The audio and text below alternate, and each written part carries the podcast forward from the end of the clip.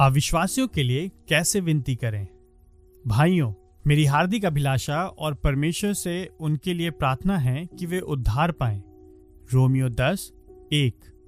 पॉलुस प्रार्थना करता है कि परमेश्वर इज़राइल का हृदय परिवर्तन करे।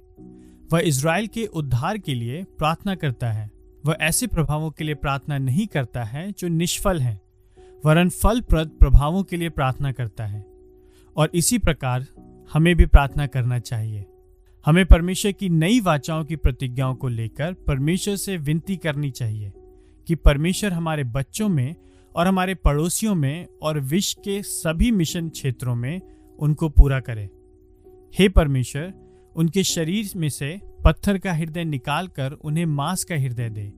यही जकेल ग्यारह उन्नीस। उनके मन का खतना करें जिससे कि वे आपसे प्रेम करें। व्यवस्था विवरण तीस छ। हे पिता, अपना आत्मा उनमें डाल और अपनी विधियों पर उन्हें चला। यही जिकेल छत्तीस सत्ताईस। उन्हें पश्चाताप का मन और सत्य की पहचान प्रदान करें, जिससे कि वे शैतान के फंदे से बच सकें। दूसरा तिमिथुस दो, पच्चीस और छब्बीस। उनका मन खोलें कि वे सुसमाचार पर विश्वास करें। पीड़ितों के काम सोलह, चौदह।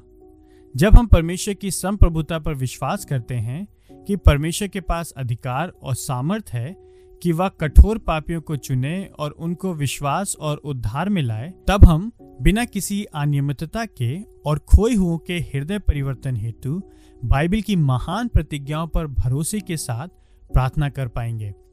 अतः परमेश्वर इस प्रकार की प्रार्थना से हर्षित होता है क्योंकि यह उसे स्वतंत्र और संप्रभु परमेश्वर होने का अधिकार और सम्मान देता है, जो कि वह चुनाव और उद्धार में है।